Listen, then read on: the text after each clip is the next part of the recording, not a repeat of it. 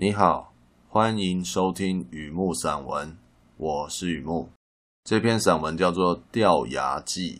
掉牙记，老一辈的说，如果换牙是上排的牙齿，要往楼下扔；如果是下排的牙齿，要往屋顶抛。遵循这样的仪式，新牙才会整齐。但是那是指乳牙，老一辈的没说恒牙掉了该怎么办呢？后来岁月告诉我，牙没了，有一次机会，再没了。也就真的没了。阿炳掉了一颗牙，他追究宇宙的起源，相信万事必有原因，推测自己有多么不健康的昨天，才有多么不幸的今天。我知道阿炳早就没有乳牙了，既然少一颗，想办法补回一颗，比起追究原因更要紧吧。可是朋友嘛。我不能只顾自己想知道的，而不理他。如果这样做，阿炳就算少了一颗牙，还是会咬牙切齿，他会偷偷不高兴的。烟雾缭绕，我觉得不像阿炳吐出来的，而是他缺牙的小洞散出来的，看不见的气味，就像瓦斯漏气。不会吧？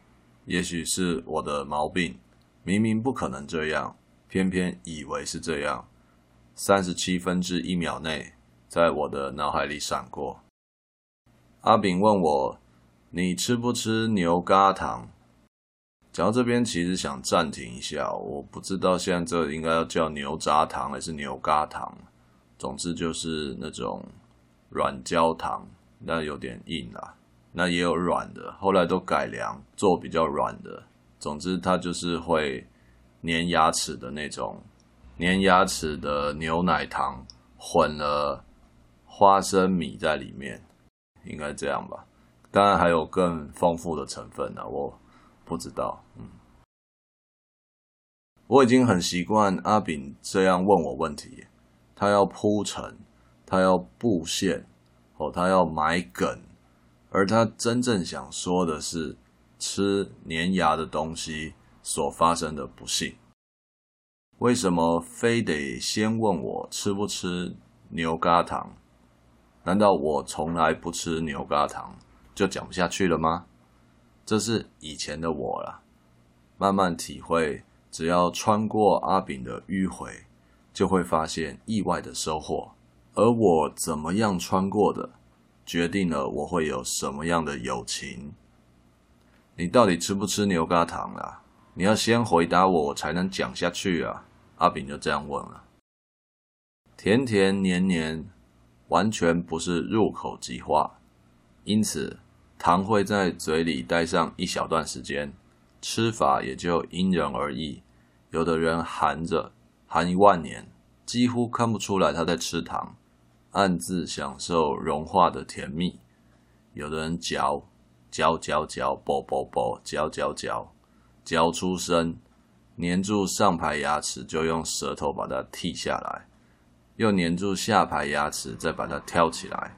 全世界最美味的糖就在他嘴巴里，而且全世界都知道他在吃糖。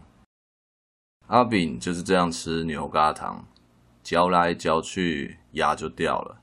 常人即刻发现，但阿炳非常人，只觉得奇怪。这糖怎么嚼一嚼还是这么硬啊？舌头一探，才惊觉牙给牛轧糖粘下来了。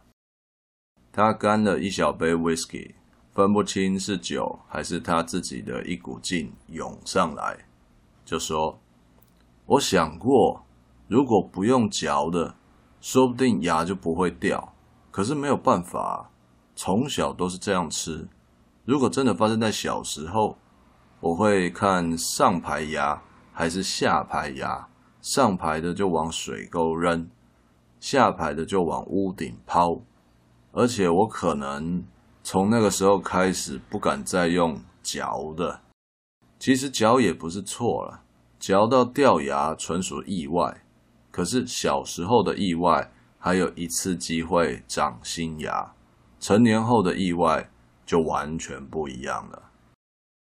一个月后，阿炳提了一袋甜甜，跑来找我。他细说，其中的乳加是改良配方，软口感。我含一颗，果然呢，这种糖不再那么矜持了，很快就让我尝到合果仁。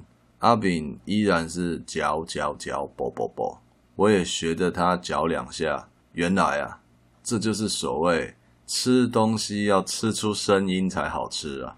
我偷偷看着阿炳，他好像什么事情都没发生过，失去了牙，失去了某种机会，又怎么样呢？过了云烟，继续嚼牛轧糖。他说：“没事啊，医生说有保固。”再被粘下来就回去找他，免费。你看哦，有些人你就是不能不爱他。